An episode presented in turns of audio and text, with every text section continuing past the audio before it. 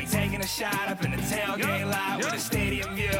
What a great spot. Damn it, I've been waiting all week. Counting down the days till I'm back in my seat. Till I'm back in my seat. Back on the Boulevard, Monday, February 27th. As always, here to prove to you there is no such thing as football season. Another victory Monday, guys, for America's team, the 2 0 DC Defenders. It wasn't pretty. Guess what? We don't care. We're 2 0. And Mikey Manziel, he was riding his high horse all the way into this week. He thought Vegas would bounce back at home. Well, not only was Mikey a no show to Cashman Field on Saturday evening, he took a stroll down the staircase and he pried open that crusty cellar door. And who was sitting there with him? The producer, the director, and the owner of our humble abode, Chris Zook. The good news, Zook, somebody has to win in week three. Yeah, for sure.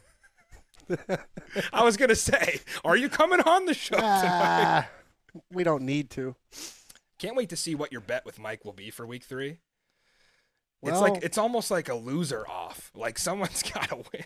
I'm calling him out right now. I want to bet beards.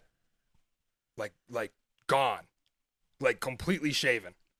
Seattle ain't losing, Because so I Mike don't is pretty sh- wool I don't have to shave mine because I know Of the three Seattle of us, is we're all not bearded losing, here, but he's the wooliest of the three of us by far. for sure. That But a lot of hairs in the game there's for been there. there's been some text messages flying, Yeah, he hasn't agreed to and that, has he? he's he's trying to weasel out of it.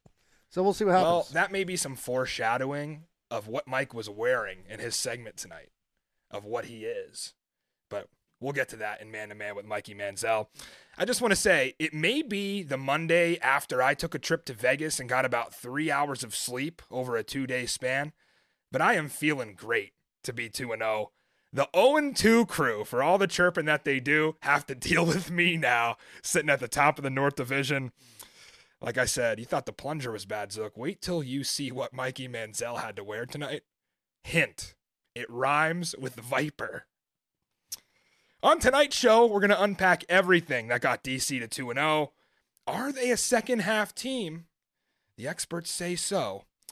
Another squad that moved to 2 0, the Houston Roughnecks, will show you how they got there. Wade Phillips, just a great coach. And a spoiler alert there's a new number one in our XFL power poll. Could you guess who that might be? Coming up next. Remember, like and subscribe to the channel. Congrats to the two entries in the PS5 Pick'em that went a perfect four for four this week. I could not deliver thanks to Seattle. But some of you did go four for four again. That's the second straight week somebody did it. Congratulations on your entry to win a PS5 in May. I'll be sending those emails out to you tomorrow. On tonight's show, we also have XFL standings to get to with another game in the books. And boy, things shook up a little bit this week unexpectedly. I did not think that the games would go the way that they did. I thought that Seattle was going to end up getting back to 1 and 1. But as you see, I doubted St. Louis and that did not happen. Now, DC and St. Louis playing this week. Huge game for the XFL North first place.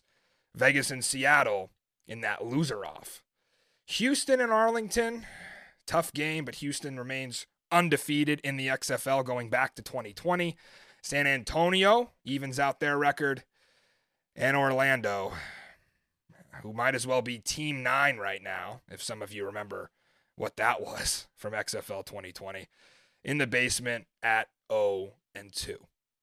So let's show you how they got there. First game of the weekend, St. Louis and Seattle. In fact, it was an early weekend, a Thursday XFL tilt. And it may be a bit stale at this point because this game did happen four days ago, but I still wanted to go ahead and give you some takeaways because obviously this came right down to the final horn. Um, speaking of takeaways, how about those St. Louis Battlehawks? They're just always in the right place at the right time. We'll get to their turnover margin a little later here, but it leads the league. Um, they always seem to just be there and create those turnovers. And to quote Ben DiNucci in his pregame interview, we all have a sour taste in our mouths. So you're welcome, Battlehawk fans. for the Lemons. So sour, DiNucci was still tasting them all those hours later. Seattle goes up 12 0 in this one. Tell me if you've seen that before. Uh, quicker than you could blink. The game was already out of control. St. Louis went down, responded with a touchdown drive to pull themselves back into it. But for as good as Jahcour Pearson has been this season, in fact, he scored in this one on a long touchdown from Ben DiNucci. He misjudged that punt. And because of it, the Battlehawks got the ball on the plus 23. Credit Seattle's defense on that possession, held them to just five yards and a field goal try, doink, from 36. So Seattle still in the lead.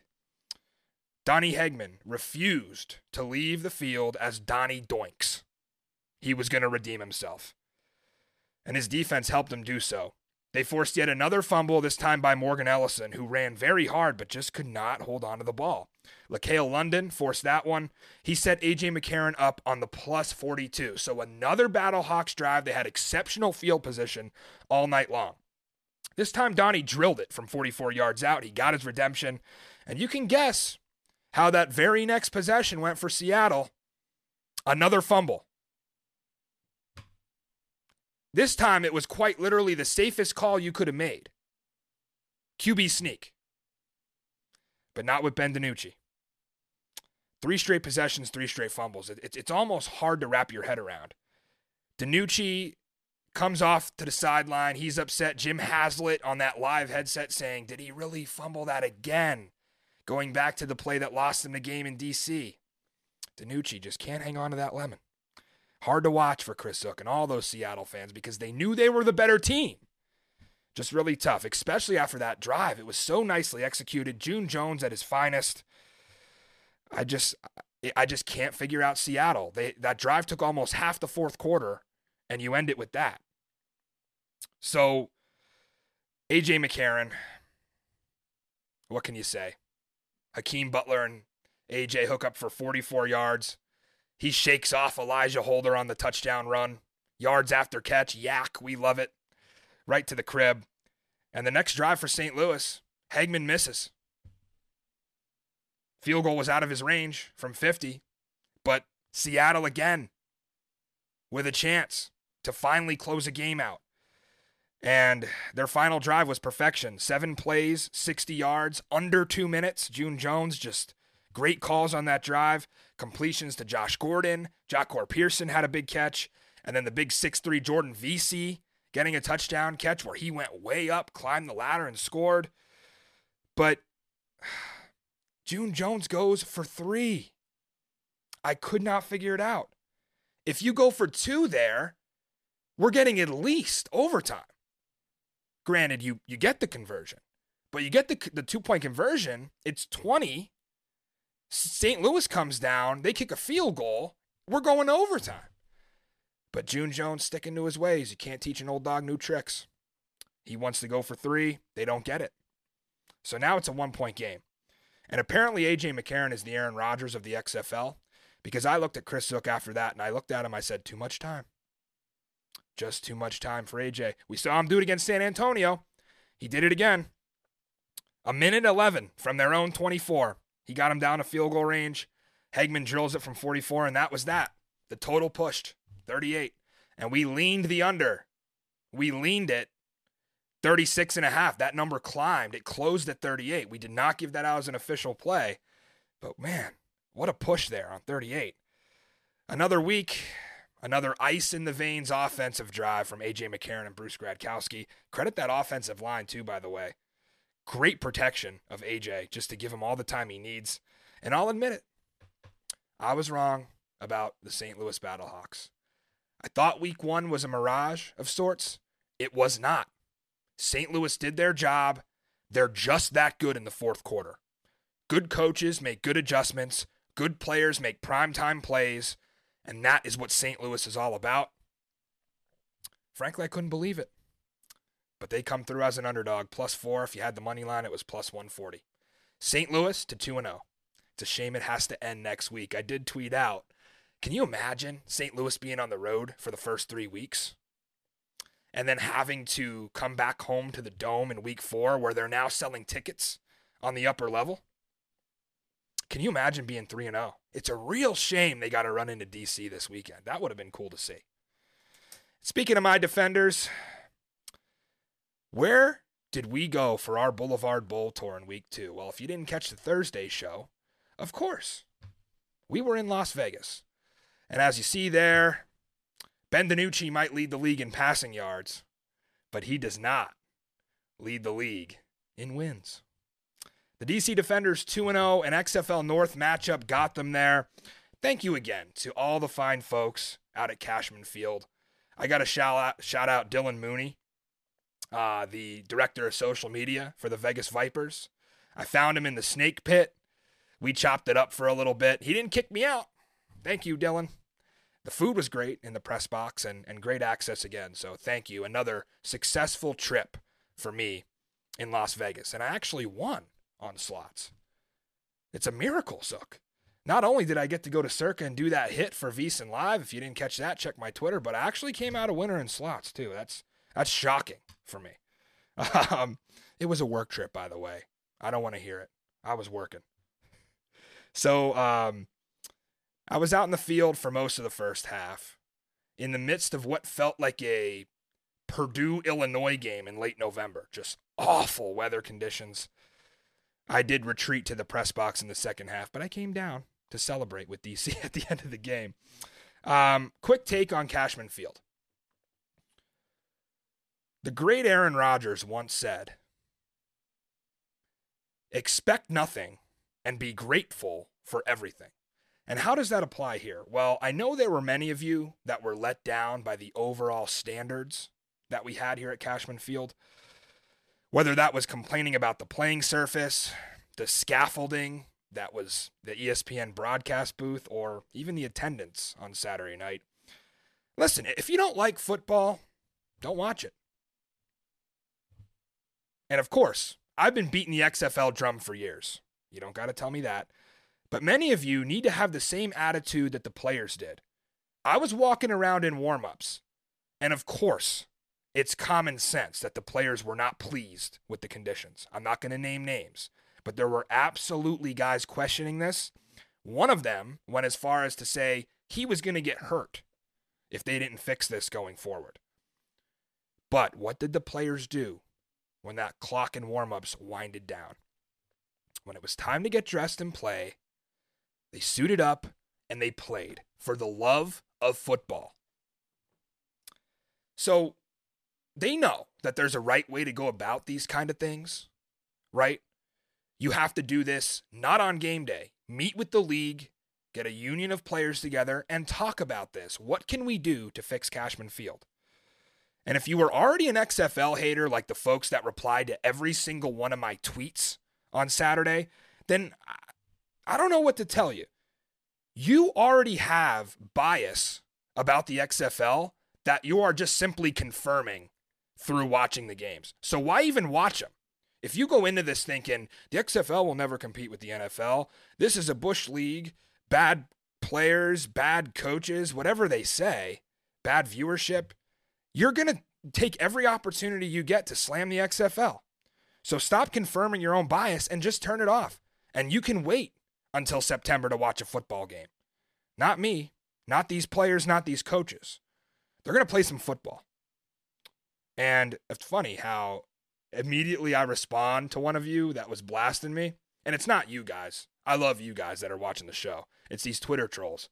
I, I respond to one tweet, I get blocked right away. So it kind of shows you how the scum of the earth these people are. But again, let's just get into the game. It's almost like they didn't even have to play it because on Thursday we broke down perfectly what was going to go on in this one. Uh, it's almost like I wrote the script here. It's terrible weather. It benefits the DC offense. They rack up 229 yards on the ground, five and a half yards per carry, and that was after the starting left tackle. Cody Conway went down in the first quarter. He was carted off, couldn't put any weight on his leg. Actually hobbled off the field, credit to him. They put him in the tent and then he was carted off. But again, a DC line that's already without Jersey Mike Maietti at center. So they had two backups in. They held their own. Great job by those guys. Best of the Boulevard nominee for sure. Um, I saw DC went and picked up Bruno Reagan, which is huge because he played in XFL 2020 for St. Louis. Great timing, by the way, to go out and get a former Battlehawk. Uh, not only was Jordan Ta'amu a former Battlehawk, but now you got their center. So a lot of that center QB exchange will be interesting. See if St. Louis is talking any trash on Sunday afternoon. But look, Rod Woodson said it best after the game. In his press conference, he was very to the point. He said DC ran two plays in the second half QB dive and zone. That was all they did. And they couldn't stop it. And this foreshadows why we have movement in our XFL power poll. What coach in any level of football do you hear come in a press conference and tell you the opposing team ran two plays and they couldn't stop them? There's nothing they could do. That's a damn good football team on the other side of that. When they know what's coming, they still can't stop it. Huge credit there to Fred Kaiss's offense and the, the guys up front, too, for paving the way. Um, and the Vegas offense was exactly what I thought it would be completely useless in the rain. They're just not built for it. I told you, Dwayne Taylor's offenses, they run a spread, just just not built for it. Their lone score came in credit to the defense. Jordan Ta'amu fumbles the ball in the first drive. They get set up right on the short porch and they run it in for one yard. That was it. That was the only points for Vegas on the day. Uh, and that was credit to PETA, big number zero, with a great play there for Vegas off the edge. Reggie Northrup, he got him back. If you saw my Twitter before the game, Reggie said, Luis, we coming for you. And he did on that two point try for Vegas on the first drive. Oh, he walloped them.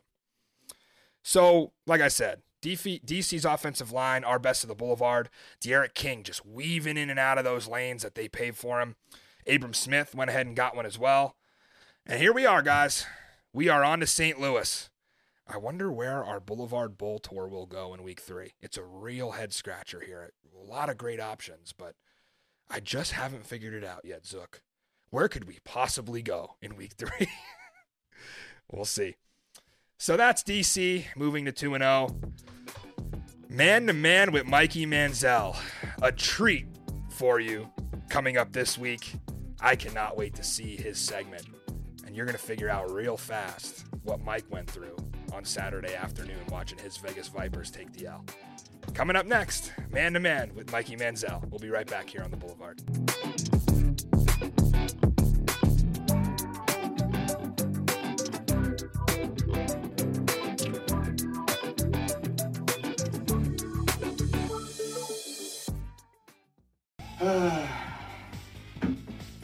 Welcome to week two XFL football. This is Mikey Manziel, and this is Man to Man. A lot of you may be asking, what the hell am I wearing? First of all, you got to thank Maddie Fresh. Uh, as you can see back here, I'll tell you what, uh, that game did not go as planned for me. Uh, Spirit Airlines jacked me up again. This is two weeks in a row. Maddie's first class. Uh, I didn't even get there. No one wrote me a letter of recommendation. Um, I will say, we got our good old sippy cup instead of our beaten stick today. And I got a binky for myself. And I'm not gonna lie to you, I did get one for Maddie Fresh too. We're gonna get us started in the third quarter here, probably with my top play of the game. Uh, it was crazy. Our field goal kicker here, it was rainy out, you know, a little damp conditions. You'd think, okay, hey, it's a 29 yard field goal, 23 yard field goal, my bad. Sorry. I, I was giving him some, you know, some props. 23 yard field goal. He lines up here, snaps good, and he tries to absolutely massive leg this kick. He slips and falls, and that's not the only thing I saw on this play. When we go to replay here, and it shows what type of cleats he has on, he is wearing not one, just one football cleat, and the second is a soccer cleat. Let's see it again. Here it is. The hold's good. Boom, right here. Look at this. White shoe, black shoe. I don't know. I, I, I honestly, I can't watch this anymore. You know, I'm sitting at home, minding my business after this whole flight debacle. I'm glad it's raining. I wish it was snow. And Maddie Fresh is at it again, texting me, going at me. Zook's typing me, and Zook doesn't even know what football is. He just he's just sitting here, and, and if you don't know who Zook is, he's the guy with the plunger last week. He's also a victim of Maddie Fresh. we're gonna go into probably my favorite quarterback in this league, uh, AJ McCarron. And in all seriousness, this is what the XFL really needed. Um, AJ McCarron is a dog. I mean, just watch this. He takes over here in the fourth quarter. We got a little out route by the coach's son pro. Boom, perfect ball, goes for the pick, first down. You know, he, he was just on his on his A game in the second half, fourth quarter included, big time. The, the, the offensive coordinator didn't even put anything out here. Here we go. Probably really, really big touchdown throw back, takes a shot, quick slant over the middle. Big 88 says, Get the frick off me. Scores a touchdown, and St. St. Louis didn't even didn't even look back. Again, the quarterback for the St. Louis Battlehawks, AJ McCarron, and this is not because of his wife, ladies and gentlemen. AJ McCarron is the best quarterback in the XFL. I put all my marbles on the over 37 and a half, and here we go. Brahmas go here, little quick out, and the tight ends in this game for the Brahmas, big plays. I'll tell you what, tipped ball at the line. What concentration by Big 88, Big Mac, Mac truck running down the field. Look at this, tipped at the line. Boom, Moan for Cone's like, oh shit, here's another pick. Reminds me of college. Never mind. We got a tight end running down the sideline. Big Mac truck. But here we go. We got Moan for Cone. He's in the shotgun formation. We got twins to the right, little tight end in the middle, and watch this play. Tight end releases out, and what a beautiful pass by Moan to one other than Mac Truck. Tight end play here, everybody. He was on fire here. I don't know why they do not throw him the ball 20 times a game. He could be, honest to God, the best tight end in the league for me. Jack Coan really had a bounce back game this week. This game was chippy. They were talking shit. And there was a lot of hard hitting going on in this game. Um, Arlington, Houston, you know, this interstate rivals. We, we had a pretty good game going on our hands. We got Clinton shotgun. Um, it hits third and 13. You'd think a downfield pass. They're doing a little flip screen here. Good block there, a little chip, and again, missed tackles. And they thought they got the first down here. And this is a big spot. I, I, I thought they were going to challenge this just because they did uh, did have them, but guess what? Houston quarterback knew he was going to die there. Stepped out of bounds. Play another day. Cole McDonald had a farm. But we're going to go back here. Now they got their starter in, the passing quarterback. He's a dog, takes a three step drop, and boom, fires a strike across the middle. what can I say? They really do know how to close games out here, too. Um, they got two quarterbacks that can really play this game. Um, and I, I, really feel like this could be, uh, you know, their year. Now, again, I'm in my men's depends.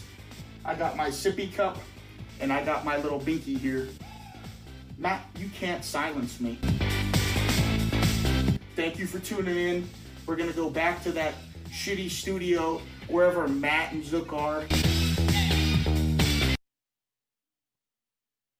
Shitty studio.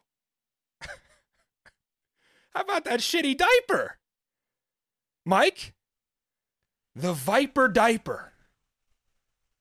We need to absolutely trademark that. Print the, vi- t-shirts. the Viper diaper. Print the t-shirts. I love it. Mike in his diaper. The Viper diaper. And the audacity to blame the poor folks at Spirit Airlines. They were trying everything they could. It's not easy when you got somebody on the no-fly list. I take it personal when he says shitty studio. Shitty studio. I'm From I'm, the guy I'm the sorry, binky. we're not recording in my living room. In his binky. Crying about losing his best bet, crying about the Vipers. what are we going to do with this guy? He know. can't even show up at his home stadium. He called himself the sergeant of the snake pit. And there's people coming up to me on the sideline. Hey, where's that idiot? We need him. Nothing out of Mikey Manziel. A complete no show. But he had time to send us that for five and a half minutes. Glad he could spare us five minutes Ah. of his time. let's get on with the show. Um, this next game, I won't lie, I'm a little disappointed here with this under. I have a bone to pick with this game. This is the last time, guys, I take an Orlando under. I simply cannot trust the Guardians to not hand other the other team points. Just on a silver platter, just served up points to San Antonio. That block punt did us in. You can handicap a game a million different ways. You can look at stats, you can look at data, trends, whatever. You cannot account for plays like that block punt. You take that moment away, we cash, but it's irrelevant. It does not matter because special teams are part of the game. So we lost that bet because I didn't factor in special teams.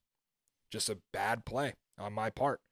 Um, but a great play by San Antonio's Travis Johnson to get through on that block punt for as much as it drove a dagger through my chest. Tough way to lose that one. But before you Brahmas fans jump down my neck here for me saying I counted you out, I didn't trust the Jamie Elizondo offense, remember who you played. Disclaimer a win against Orlando will not affect your standings in our XFL power poll.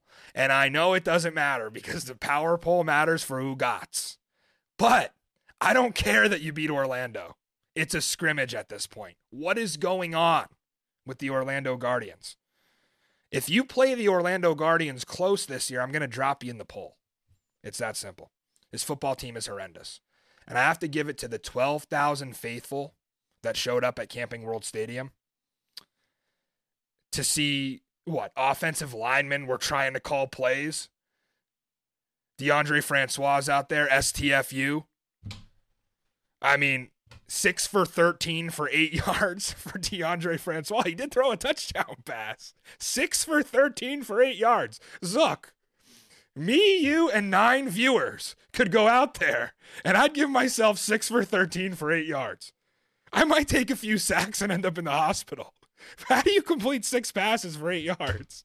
I just, if you were a fan at this game, major respect. You are the true diehards that we need. I hope that your commitment will never waver, even when the Guardians do go winless, because we need fans of bad teams. Chris Zook himself isn't enough. We need more fans of bad teams. Whoa, watch city. it. Watch it. You better blow out Orlando when you get him this year. Uh, the weather was the only good thing we had. There was not a cloud in the sky in Orlando on Sunday evening. Uh, I said Jack Coan would have a chance to look better, and he did. Of course, he did. Uh, Brandon Silvers also looked good against this defense, and he took a little bit of a step back, I thought, in our next game coming up. So that's something to keep an eye on.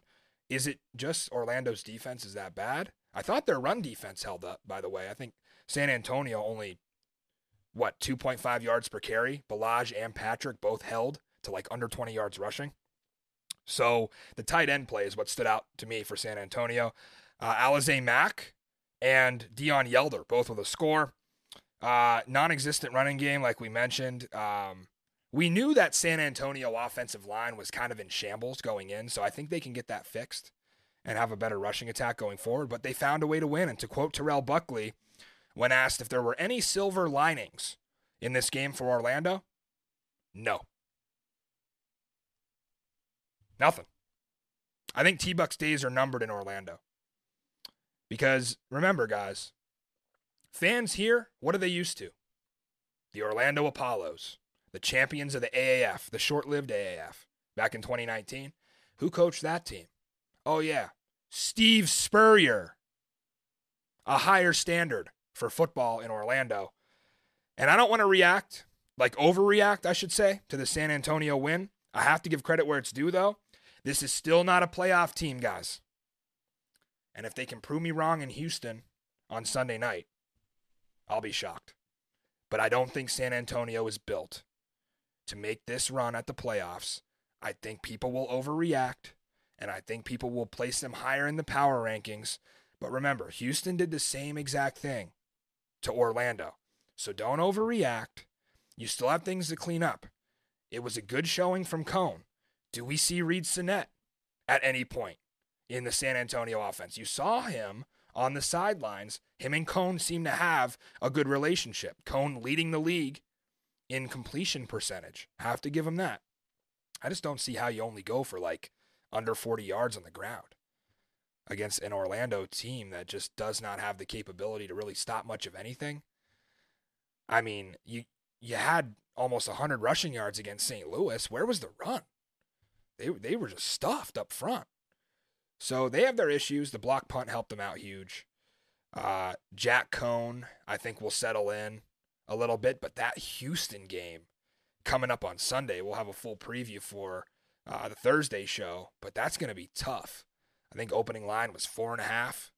Houston favored by. So San Antonio getting a little credit. I think Arlington was also four and a half point dogs at Houston. So shows you that the sports books view the week three version of Hines Ward's Brahmas the same way they might view the week two version of the Renegades. So promising, but I just I don't want to overreact to this. I think that a win against Orlando should not hold any weight at this point. And that's all we're going to say about this game. It was ugly. And it's a shame that it got the ESPN slot because I think this next game would have been better suited for it. So I hope people found their way to ESPN too because this game kicked off right after uh, the Orlando game. So we lose that under miserably. I should say I lose it, and whoever tailed me loses it. But uh, to quote Ben DiNucci, I had a sour taste in my mouth after losing that under. So what did I do? I turned to the over in our next game, Arlington and Houston. Got it at 39 and a half. I bet on Air Raid AJ to take us to the promised land. And it turned out no matter how many GTFOs that AJ decided to yell from that press box, which by the way, I thought that stood for go tail fresh is over, but cannot confirm. Uh, we couldn't get across the finish line on this over. And not counting it for the official record because it was a live ad, but just a kick in the pants again on a total. But I've learned my lessons from week two, and we will adjust. Um, my takeaways from this one I don't know. The Arlington offense is in shambles, it seems. Uh, they scored two touchdowns last week, both on defense. They scored two touchdowns this week, both set up by their special teams.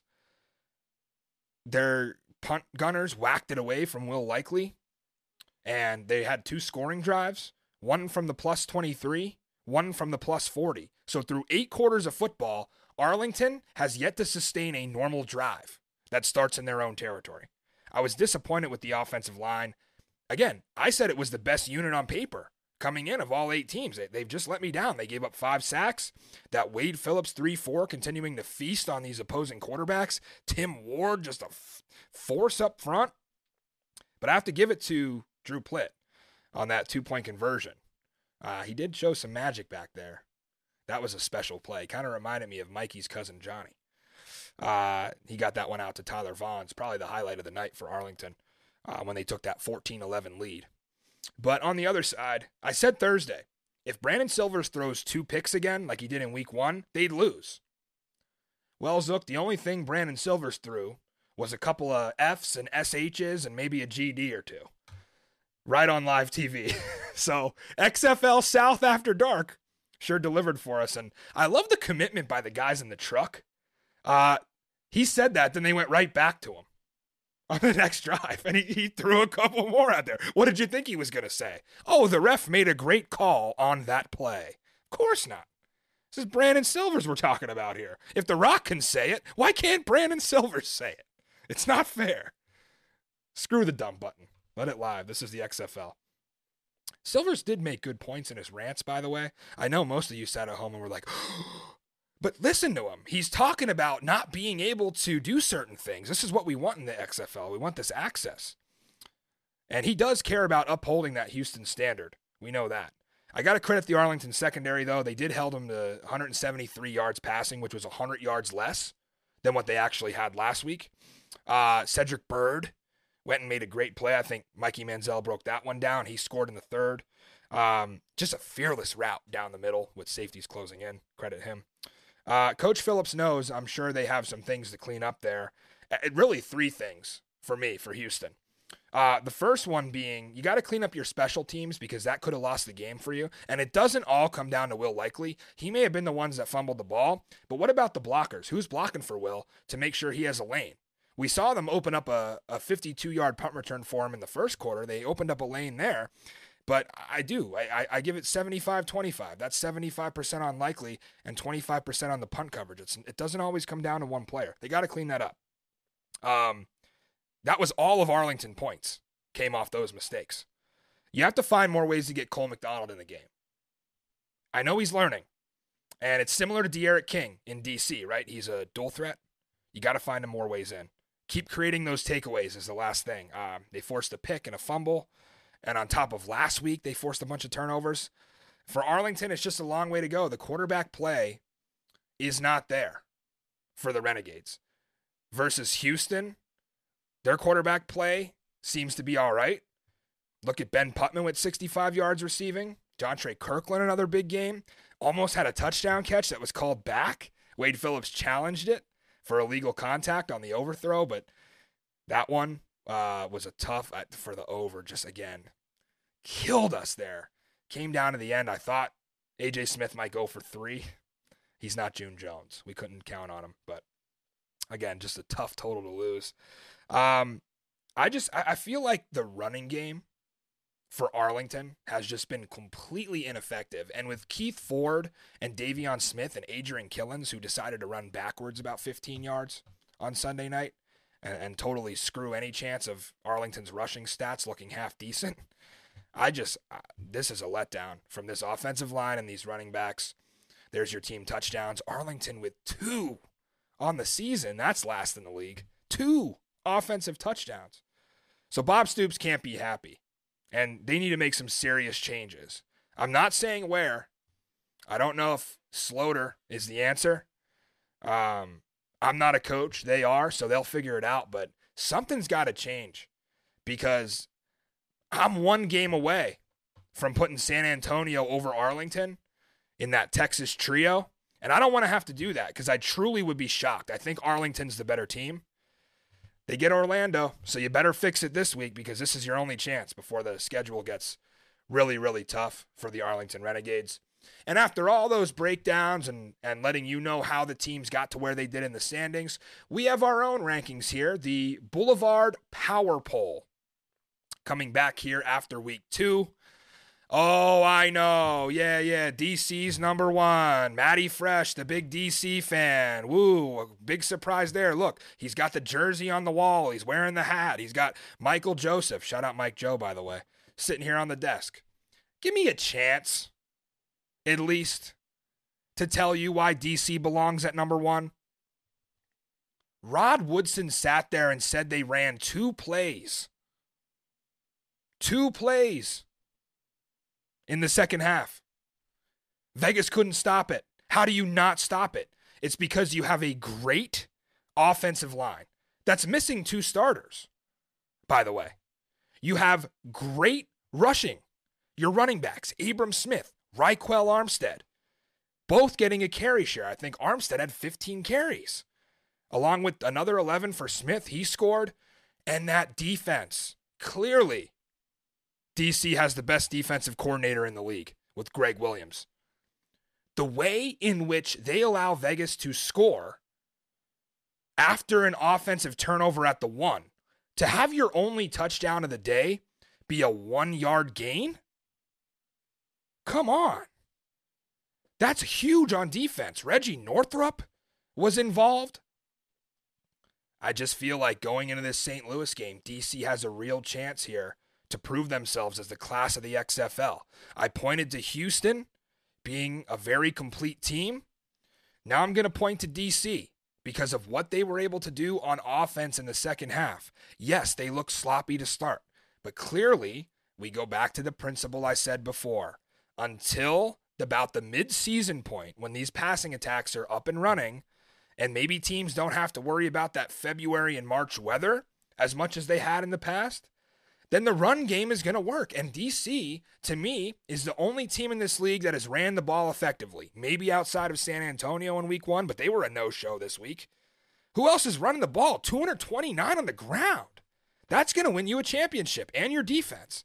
So I got DC above Houston. Houston, to me, not very impressive against Arlington. Again, I understand that both of Arlington's touchdowns came off of turnovers, but the offense didn't do it for me, guys. You can't have 173 yards passing and call yourself the air raid. And AJ Smith will tell you that. You simply can't have it. St. Louis had three. Again, huge statement chance on uh, Sunday.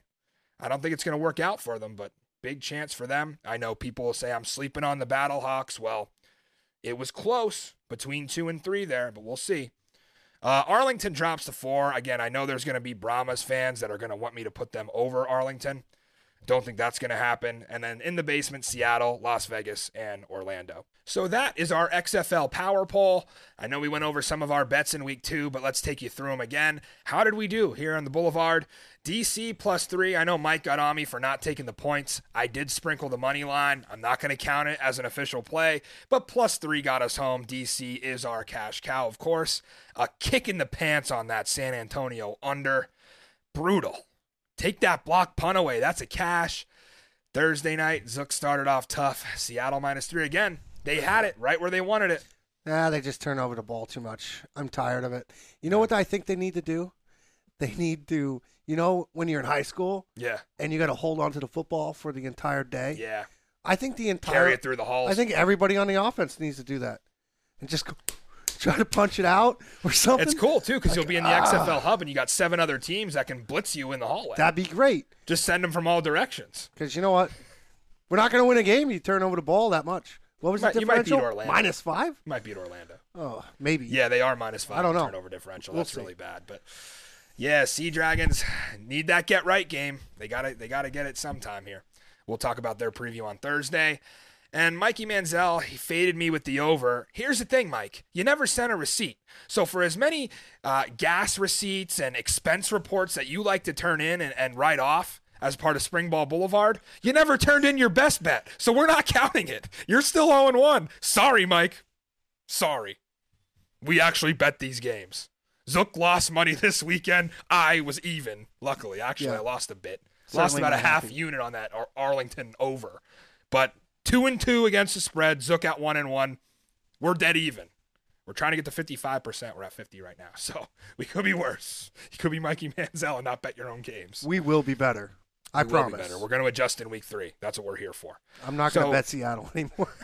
Oh, yeah, well, I know you say that with your NFL team, the Eagles. so Oh. never bet your own team, right? That's that's a key. Not with your heart, with your head, always. So thank you for joining us live here on your Monday night or whenever you catch us. We are up on podcast now. We want you to watch the show, but if you're working out or in the car, Apple Podcasts, Spotify, wherever you get those, check us out. Springball Boulevard. Two weeks in, we're still here, guys. The wheels might be greasy, but we're still rolling. Thanks to Zook. For Chris Zook, who got himself out of the plunger back in week one. And then Mikey in the Viper diaper tonight. I'm Matty Fresh. What will be in store for week three between these two guys? Can't wait to see that. Until then, take it easy. We'll see you Thursday.